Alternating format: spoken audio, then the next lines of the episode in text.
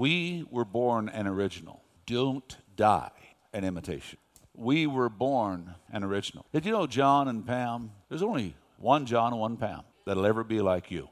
And they look at each other and say, Thank goodness.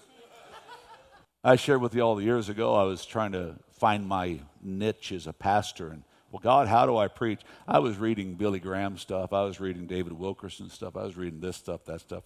And God just really tenderly spoke to me one day and said, I already have a Billy Graham and I already have a David Wilkerson. I need a Tim Masters. Okay. God needs a John and a Pam. God needs a Carol. God needs a Sarah Dry. God needs a Rick No. God needs these young men up here. He needs us to be us. We're all originals. The problem is, is we're trying to be like somebody else.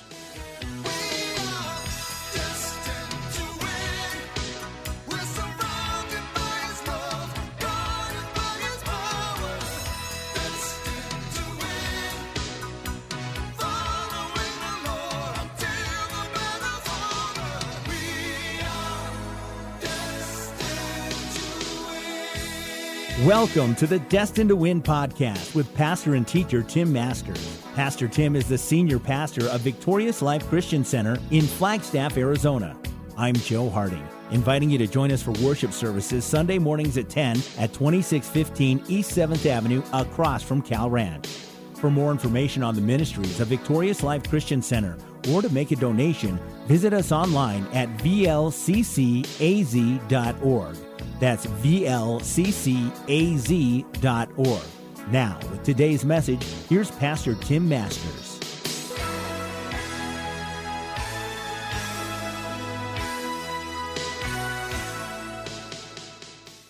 My sons and daughters, listen to the voice of the Lord your God. Why so easily and readily do you allow the left and the right to turn you this way or that way when I lay right before you? I stand right before you. In victory, I give all of you. Come to me, come to me, come to me, come to me, and I will give you rest, says your Lord and Savior. Thank you, God.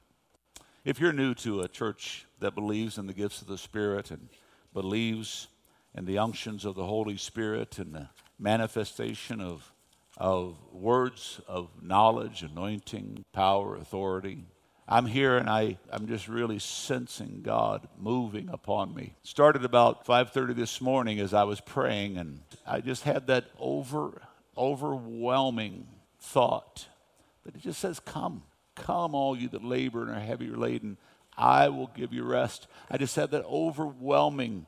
That's why when we came this morning, I I frankly forgot that this was Communion Sunday. And I'm thinking, okay, God, I can I can go to Luke, I can go to John, I can go to, to Corinthians, I could go, you know, the th- half a dozen different places and talk about it. But he said, no, I want you to go to Luke and I want you to emphasize these things. And I, and I think in all of it, he says, I so am looking forward to spending the time with us then at the Last Supper and the time with us in a time soon to come at his Father's table. How many are looking forward to that day? I just want to quickly take you into God's Word this morning, but before we do, I want to recognize two of our active duty Marines that are with us. Zach and Isaac, would you stand up? Give me five. Give me five. Now give me a hug. So proud of these boys, are we? So grateful. Thank you. Thank you, gentlemen. I call them boys still. They're always going to be boys to me, but I just so grateful, grateful to them. And many, uh, we have many uh, retired military, ex-military, uh, discharged military, uh, different. So just so grateful to all of y'all that we are. We were born an original. Don't die an imitation. We were born an original. Did you know John and Pam? There's only one John and one Pam that'll ever be like you. And they look at each other and say, Thank goodness. I shared with you all the years ago, I was trying to find my niche as a pastor. And, well, God, how do I preach? I was reading Billy Graham stuff. I was reading David Wilkerson stuff. I was reading this stuff, that stuff. And God just really tenderly spoke to me one day and said, I already have a Billy Graham and I already have a David Wilkerson. I need a Tim Masters. Okay. God needs a John and a Pam. God needs a Carol. God needs a Sarah Dry. God needs a Rick No. God needs these young men up here. He needs us to be us. We're all originals. The problem is is we're trying to be like somebody else. And sadly, the church is so desperately trying to be like the world. They use the scripture, all things to all men, that by all means we can reach some. But the problem is, God didn't tell us to become like them. He said to become a like me, like Jesus. Even though some might say it's an arrogant thing, a Christian. I always think this is one of those obvious realities, so I, I use it a lot as in this type of example is all y'all know that I ride motorcycles and I, I, uh, I've ridden and owned Harleys for years and years and years. I rode other kind of motorcycles and my wife and I sold our Harley a, a few years ago and we've told ourselves well, we're going to get another one. We're going to get another one. We just haven't got another one yet. This time we're probably going to get three wheels.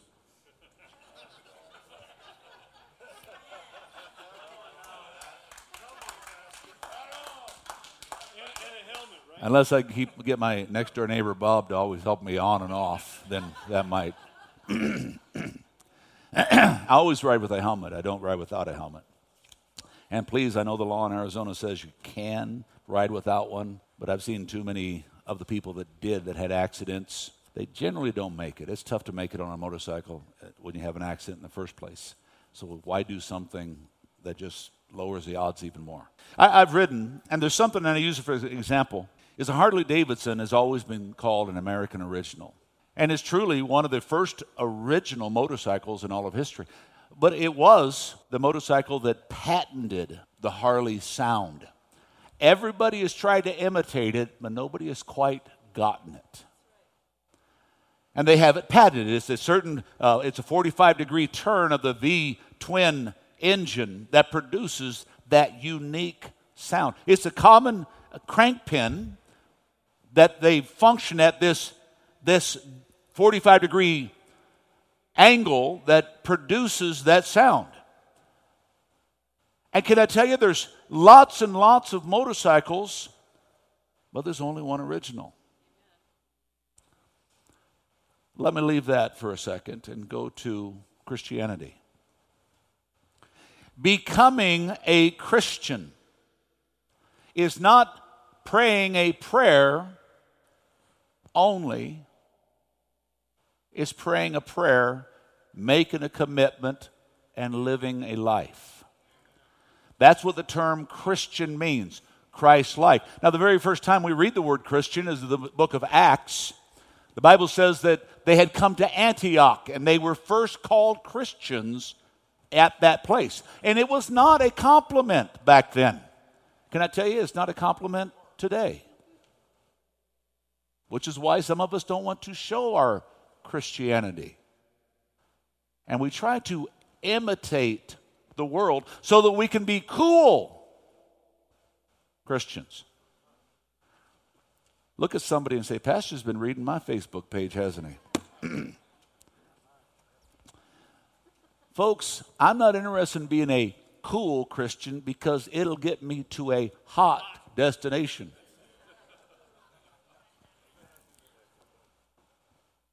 I want to be a hot Christian. Can somebody say amen? You see, it's a lifestyle, it's a commitment, it's a way of life through the death resurrection of our Lord Jesus Christ. Christianity is not simply a religion.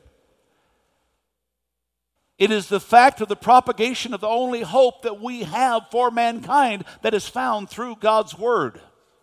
And as I've already, you heard me, churches right here in Flagstaff. Why did I talk about? Pastor, you shouldn't talk about other churches in Flagstaff. Folks, we might be a small town, but the devil don't care.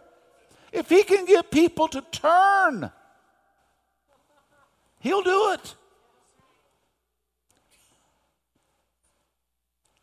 And just like the Harley, even though that's one, there's millions more of other motorcycles that will get you to the same destination as the Harley will.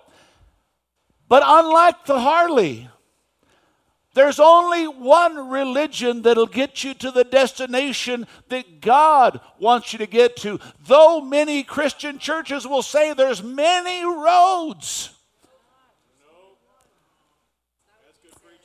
I love the way our, our friend and brother Russ Miller puts it.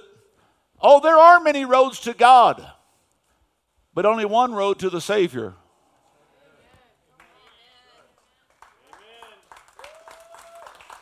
The other roads to God, it's called a judge.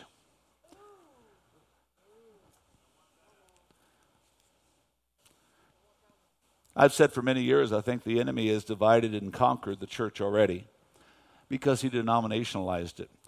Now, don't get me wrong, I, I, I'm not opposed to different denominations as long as they stay adhered to God's word.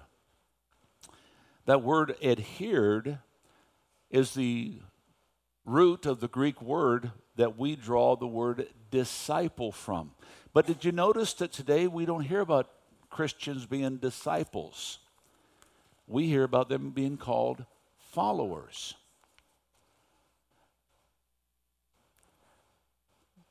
I know a lot of people that'll follow as long as it's smooth sailing. I, I remember that, uh, that uh, Livingstone was blazing the trail in Africa to reach the unreached people with the gospel of Jesus Christ. And the missions organization that was behind him, that was supporting him, that was helping to fund his travels, said, When you get the trail blazed and the road set, let us know that we can come and follow behind you. And he said, If you need to come and follow me, I don't need you. You need to blaze the trail with me. See, the problem is it's okay to be a follower as long as it's okay. But, ladies and gentlemen, it ain't okay being a Christian in the hour we live. I keep doing the little, the little, uh, uh, what do they call that? Quotations. Because that's what the world, Christian is just a term, quote unquote. Well, folks, it isn't a term to me, it's a life to me. Can somebody say amen? But it's a life that I can only find as I spend desperate time in God's Word. Back there in Luke 22, look what he says fervent desire. I've desired to eat this with you before I suffer. Folks, can I tell you something about this word? It's with fervent desire that I spend time in it because I know it's the only way I can spend time out there victoriously. Is that making any sense? It's the only way that I can spend time in this world victorious. When I face something I don't know what to deal with, can I tell you something? God already told me how to deal with it. This weekend, gentlemen, Friday and Saturday, we're going to have our first annual men's summit.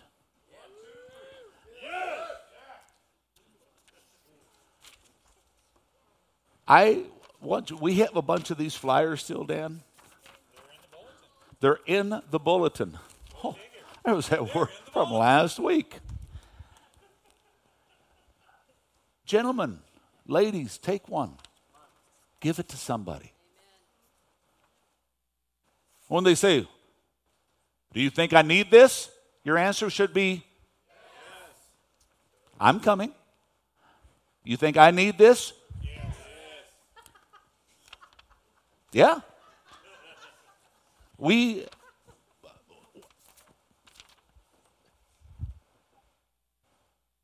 one of the things that I teach when I teach men, I say, guys, you got to be, develop convictions before circumstance. The only way, and I've had people tell me, well, I don't know what I'm going to do until I get there. I know what I'm going to do before I get there because I know I'm going to be there. I'm going to be at that situation. But why can I say I know what I'm going to do when I get there? I already developed the conviction beforehand. You know how I developed a conviction? God, what's your word say about this? Oh, it says, don't be alone with another woman other than your wife. Oh, okay. I'll, I, you know, periodically we'll have somebody come by the house. Uh, that's one of the ladies from the church. And generally, not generally, every single time, if my wife's not home, I'll sit on the front porch. I'll talk and I'll visit, but I'll sit on the front porch. And even that's questionable. You got, you know, it's the hour we live. But the wrong place is always. Flee the appearance. I'm going to go hang around with a bunch of guys, but I'm not going to hang around with a bunch of girls. Ladies, I love you, but I ain't doing it. If my wife's there, I'm there. Why am I saying all of this? God's Word is the original. God's Word is the only place that I can find hope. It is the only place that I can find victory. It's the only place that I can find sustenance that will take me through the different affairs of this life. John 1 1 In the beginning was the Word, the Word was with God, and the Word was God. And then you drop down the 14th verse, and the, ma- the Word was made flesh and dwelt among us, and we beheld him. Oh, this is a different. NLT, sorry. Among us, he was full of unfailing love and faithfulness, and we have seen his glory, the glory of the Father's one and only Son. There's not multiple ways, there's one way. On the screen, look at this. Since the beginning, since the very beginning, I take you all the way back to man's first encounter on earth with the devil in a place called Eden. In the very beginning, the devil never denied God's word. All he did was questioned it. Did God say? Did God say? Since the beginning, the enemy has worked overtime to counterfeit the truth, thereby giving multitudes the temptation. There might be an alternative. It may not be this hard. It may not be that. You know, Jesus said, I desired fervently to do this before I suffered. As he suffered, the Bible says, we Matthew 7, look what it says. You can enter God's kingdom only. Did I leave that in your, in your, in your notes? Circle that word only. You can enter God's kingdom only through the narrow gate. I think that gives me the impression there's only one. And pardon me if I get a little rude and crude. You can't get there fat and sassy on the devil's lies. You won't fit through the gate.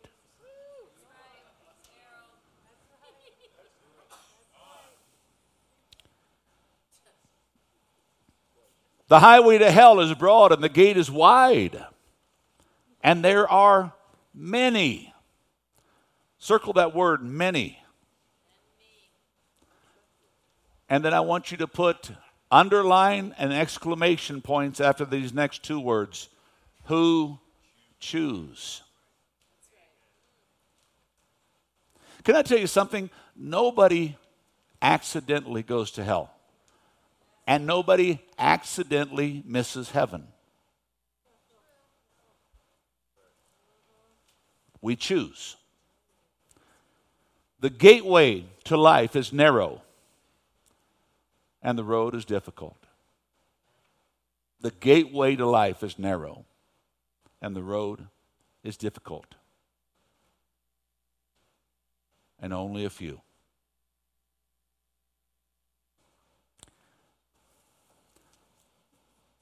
Is it difficult? Not at all. Oh, yeah, you're going to deal with it. It's not. Why? Because Jesus said, I am the way. I am the truth. I am the life. You want to get to my dad? I'll get you there. You want to get to my father? I'll get you there. Acts chapter 4 says, There is salvation in no one else. No other name. It's not in your notes, but you need to write, you need to write it down. I mean, it's in your notes, it's not on the screen. There is no other name given among men whereby you must be saved. Now I want to take you back to this passage in Luke that we use for the communion. I want to take you back to the original. Stop trying to be like everybody else, imitation of our scriptures. And to a passage that's not in your, it's not in your notes, but you can read it later. It's the, it's the, uh, the, the passage that talks about the wheat and the tares. It talks about a sower going out and he sowed the seed and the field for the purpose of wheat coming forth. And then it says, immediately the enemy went out in the cover of night to sow weed seed, tares, as some of your scriptures, some of the translations. What is the picture here? He went out secretly, unaware, purposefully, with agenda to plant the weeds. But here's what happens. Remember, the decept- deceiver was right at the table with Jesus. The deceiver can be right in the church. Matter of fact, Paul said, I'm going away. But I need to tell you that ravenous wolves are going to rise up. Some of your own people in the church. That's why the first thing Jesus said when they asked about the coming of the Lord said, Make sure that you're not deceived. So the weed and the seed, the weed and the wheat grew up together. And in Matthew 13, you can read it after class today. You couldn't even tell them apart unless you knew what you were looking for. The servants came and said, Master, should we go get the weeds out of there? He said, No, no, you can't. Because you pull the weeds, some of the wheat's going to go too. He said, Let it all grow, and it will expose itself. But sadly, some of the wheat still is pulled out. Because the wheat, like the weed, they get so entwined. Well, I can't stand up against that. I mean, what's this whole homosexual agenda? God's not against love, not at all, as long as it's between a man and a woman, a woman and a man. God's the one that created it. I'm always amazed by the fact that we got to talk about sexuality publicly all the time. I don't walk around talking about my heterosexuality.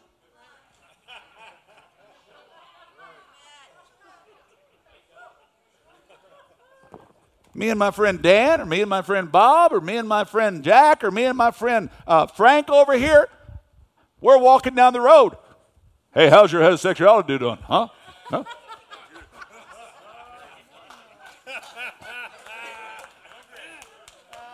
But I tell you what, if I'm of the other ilk, I'm shouting it from a rooftop. And bless God, you better not be opposed to it.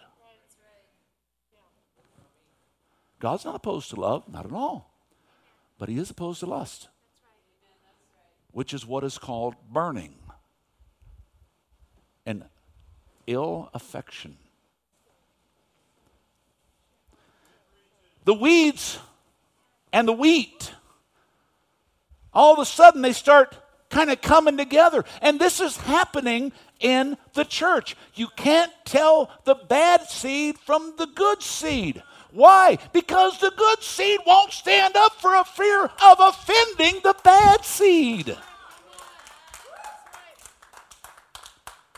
But the good seed has need that you stand against the bad seed. God's word, it's on the screen, tells us in the last days. Listen to me. There will be genuine Christians and fake Christians.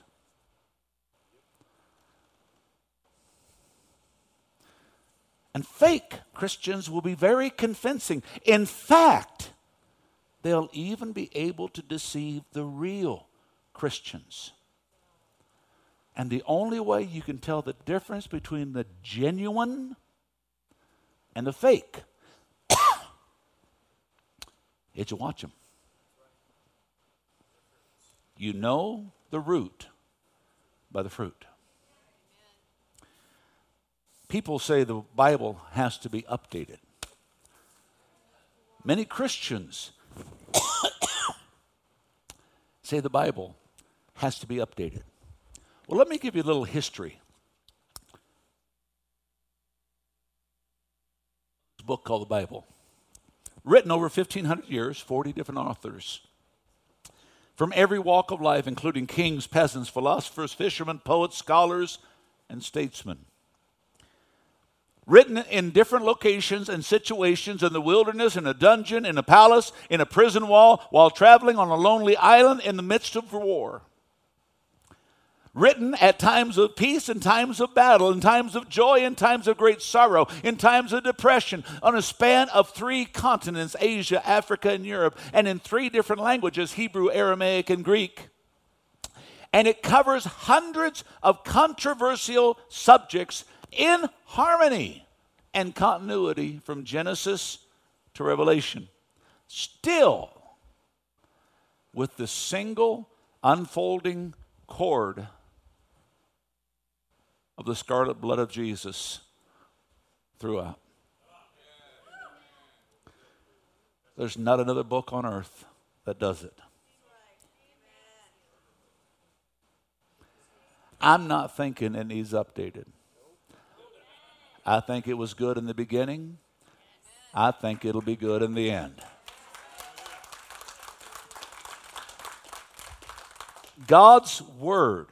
It's on the screen. Look at this teaches us what is right, helps us to know how to do right, corrects us that we can get right, and shows us how to stay right. What else could you want? And it's all right here in this book of books. But the bottom line is you got to apply it. If you're going to know right, do right, be corrected if we're not right, and stay right, you've got to apply it. It's not in your notes, but write this down James 1 22 and 25.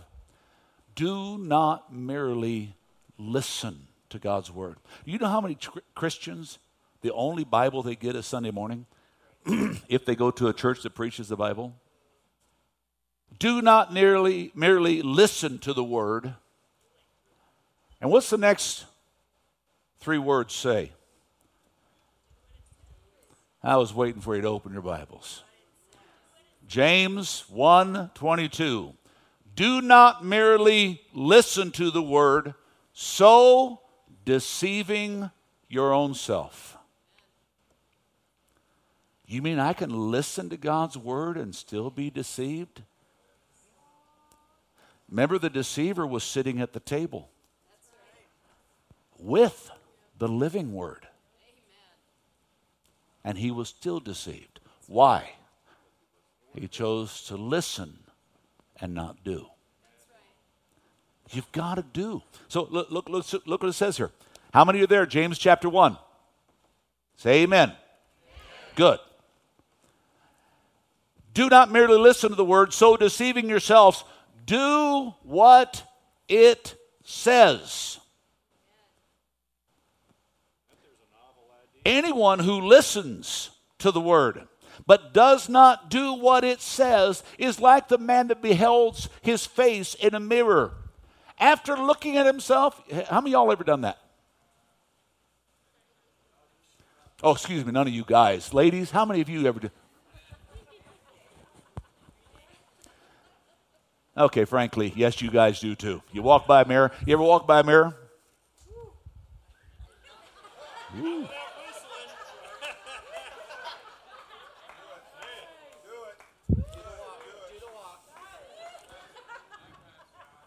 You look to the left, actually, the other left, to the right, to the left.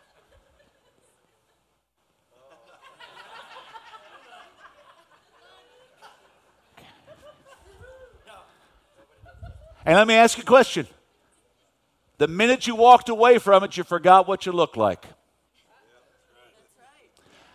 That's what James 1 says. He said, You're like the man beholding your face in a glass, and the minute you walk away, you forget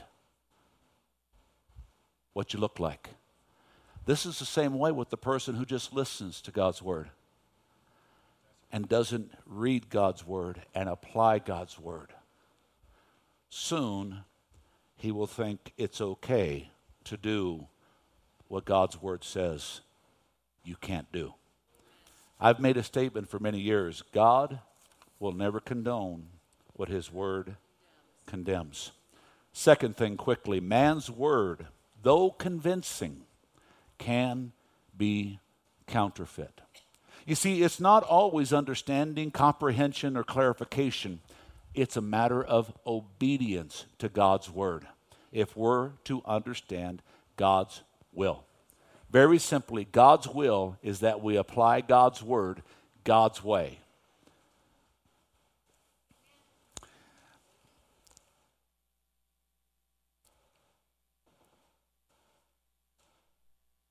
Ezra chapter 7, and it's on the screen, and I want to take you a little historic overview of Ezra. Look what it says here Ezra devoted himself to study the observance of the law of the Lord and to teach his decrees and the laws uh, to Israel. Ezra was part of the captivity of the Babylon, the Babylonian captivity, along with Daniel, Meshach, Shadrach, Abednego, Nehemiah, uh, uh, so many, so many of them. Esther. It's interesting. Most people that don't understand and they don't follow the timeline that Esther, or Ezra and Nehemiah were alive at the same time. Esther was alive at the same time. Matter of fact, in chronological order, if you take a, chron- a chronological Bible, you will find that Nehemiah follows Esther. But in the regular Bible layout, it doesn't. Artaxerxes is the son of Xerxes. Xerxes was Esther's husband. Remember Queen Esther, who stood up and went to the king to spare the Jewish people?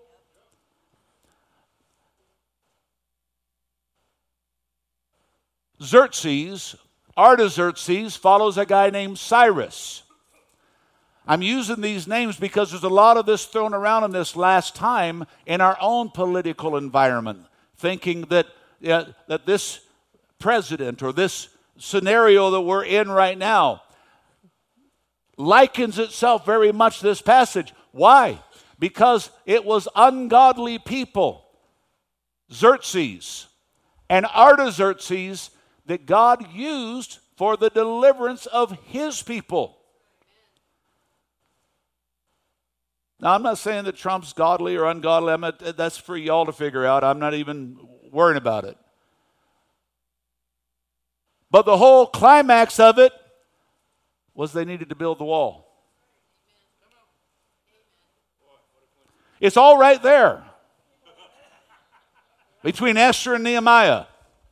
And it's interesting, the book of Esther continues at the end of Second Chronicles with King Cyrus. That's where Esther really, uh, I mean, excuse me, Ezra really picks up with Cyrus, the king of Persia, issuing a decree that permitted the Jews to go back to Jerusalem after the 70 years of captivity. For what purpose? To be taught God's word by Ezra. Artaxerxes and Xerxes said, Send them back so they can get close to God. I guess after getting all the stuff about Nebuchadnezzar, that kind of got, I don't want to be a cow, so I better do something. You see, God can use polytheistic kings to do his work, even to pay for the work.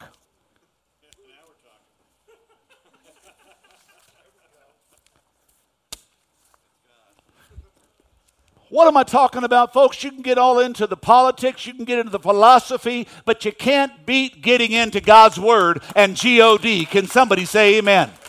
See, the ultimate reality, God's going to get done what God said He's going to get done. Isaiah chapter 55 says, So is my word. It goes forth and accomplishes that what I sent it forth to do, and it will not come back void. Amen.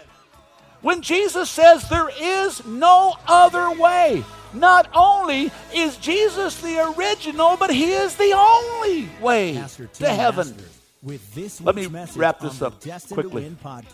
Mark Twain said, Samuel Clemens said, It's not the parts of the Bible I don't understand that bother me. You see, we always want to go, oh, you know, it depends on your interpretation. First problem God's interpretation is all that matters, and that's the Bible interpreting the Bible. He said, It's not the parts of the Bible that I don't understand. See, those aren't the ones that the enemy questions. Did God say? It's the parts that are black and white. Very simple. Man shall not sleep with man as with woman.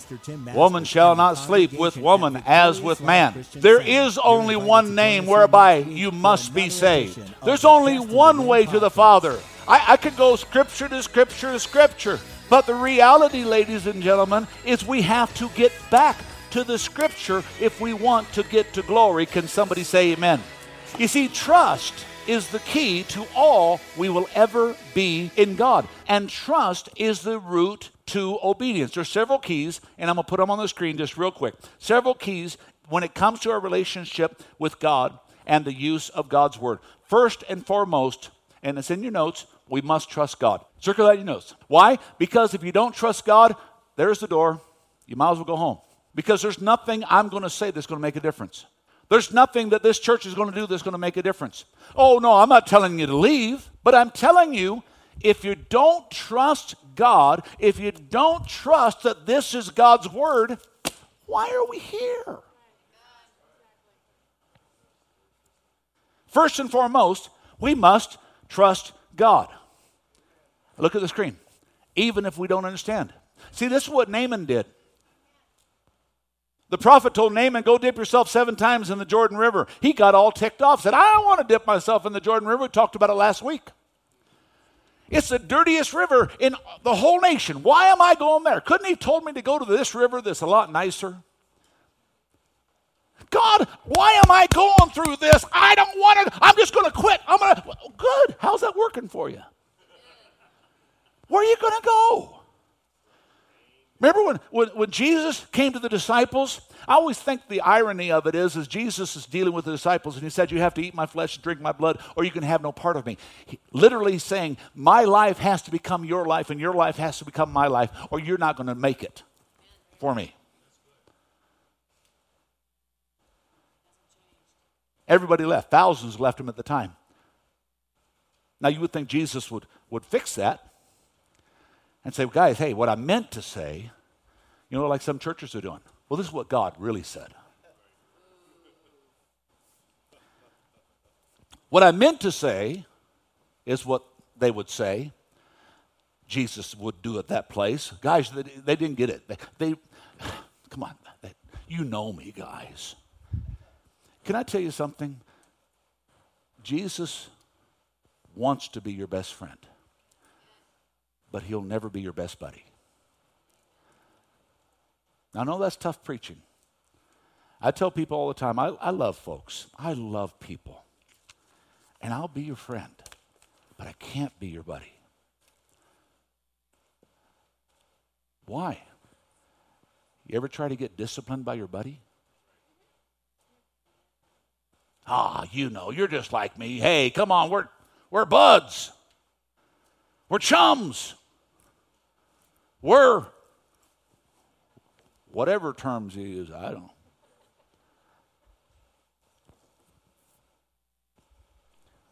I always think it's interesting. You know what the book of Revelation says the number of man is? 666. You know where you find this passage?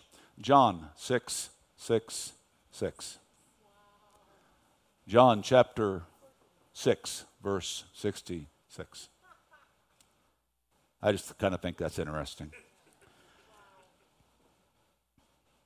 First and foremost, you got to trust God. That's what, Naaman, that's what Naaman had to do. Second thing is even when it seems illogical, Jesus told the disciples, okay, go get me six water pots because the governor of the feast is asking for wine. Folks, it doesn't make sense. Why the heck are you asking for water pots full of water when the governor's asking for wine? It wasn't logical, but you know what Mary said? Whatever he says, do it. Whatever he says, do it. Let, let, let, let me go on here. Number three. Even if opinions vary, God's word is always right.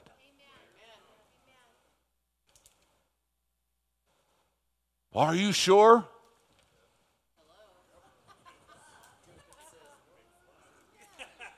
The fourth thing, even when all else fails, even when it doesn't work the way you think it should, God won't fail.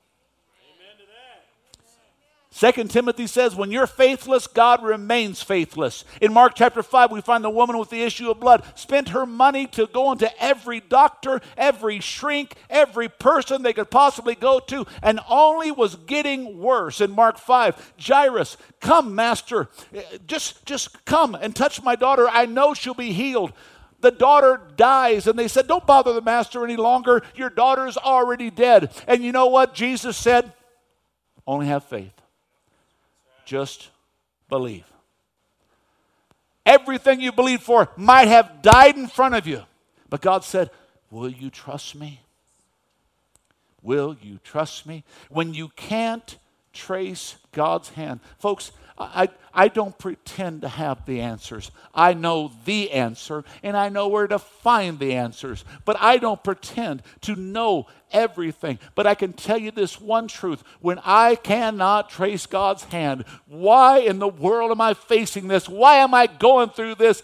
I can still trust God's heart he won't let me go through anything I can't handle. And if I'm going through it, it's only because God's taking me to it and God's going to get me to the next place. Can somebody say amen?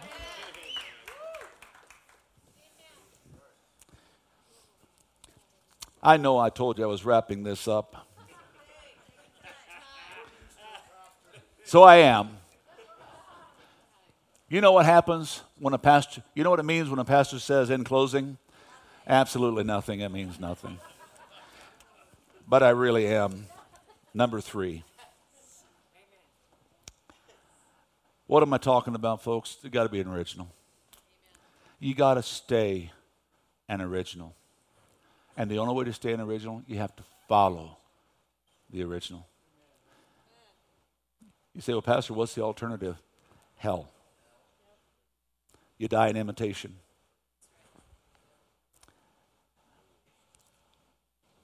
We learn God's will as we study God's Word.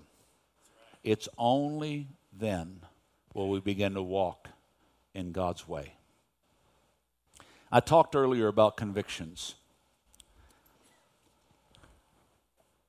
And it's on the screen. I want you to look at this. How do we develop convictions? I've had people ask me this all the time, and I've taught it to the men's group many times. I've never taught it here in a, a sanctuary setting uh, and I may do it someday. But very simply, how do you you develop convictions? Well, first and foremost, you got to see what God's word says about it. Why don't I hang out with women other than my wife, except my wife is there? Because God says, flee the appearance of evil. I could be very innocently sitting, having coffee with, with Sarah. And all of a sudden, Tim, walks by. Isn't that Pastor? And Sarah? Where's Pastor Jewel? And you know, we, we might be talking and, and she might be she might be getting close because she doesn't want everybody to hear her personal business. Can I ask you something, Pastor? What are you doing listening to her personal business without somebody else? But do you see what it looks like? I've fired pastors over the years because they wouldn't listen to one of my short, simple office rules. You never counsel a woman alone. I had a pastor one time would close the door, counsel, and God only knows. See, don't you don't. I had to open the door several times. You don't do that. How do you develop commit? What's God's word say about it? The second thing, real quick, is choose to obey and apply God's word. The third thing, begin to expose the area of need. If you got a weakness, guess what? Stay away. Stay away. How do you develop convictions? Number four, look at this. Decide whether it's worth living and or dying for. The next thing, how do you develop convictions? Settle issues of life before you're forced to.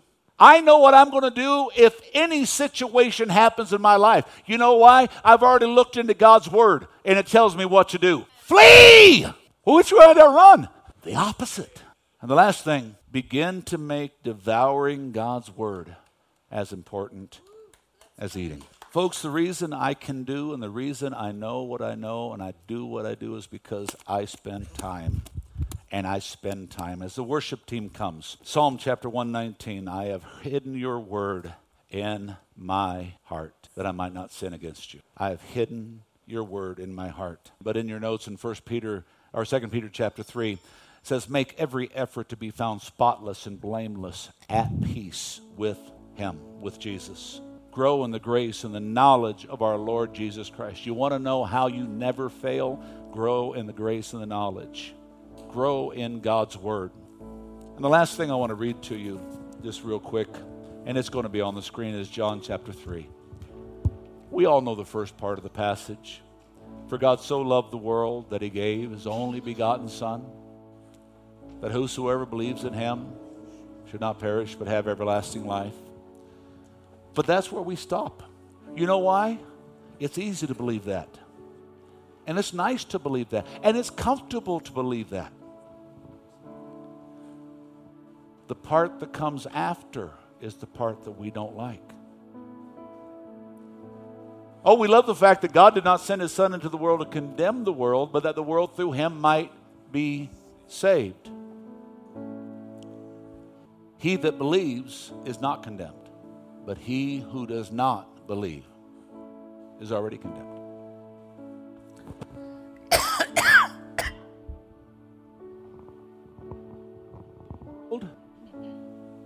Is on a banana peel headed to hell. And the only reason is because they reject the only truth that can set them free, and that's God's Word. The only hope that can set them free, God's Word. Well, it's not for today. Has God really said? It doesn't apply to my life. Has God really said? Well, that was for then. This is now. Has God really said? The devil doesn't deny God's word. But the deceiver can be sitting right next to you in God's house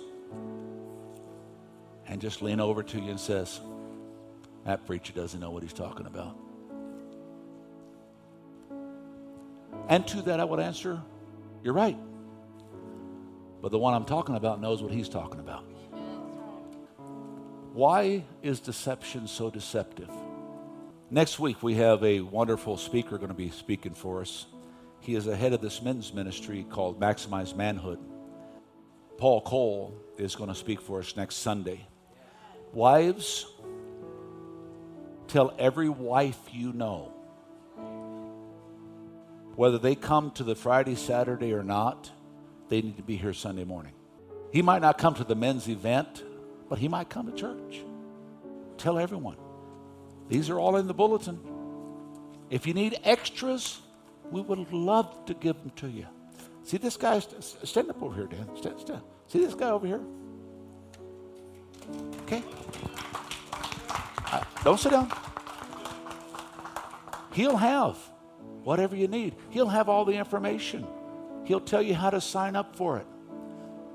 But wives, tell every wife you know, every girlfriend you know about this event yes. and about next Sunday morning. He's going to be here speaking. It will transform your life right. if you let it. I told you all I was going to preach on the end times this month. So next Sunday, after Paul preaches, the following Sunday, I am going to start on the end times. And I may scare the hell out of some of you. I, I don't know. But it'll only be those that aren't applying this. Amen? Well, that's all I got to say this morning.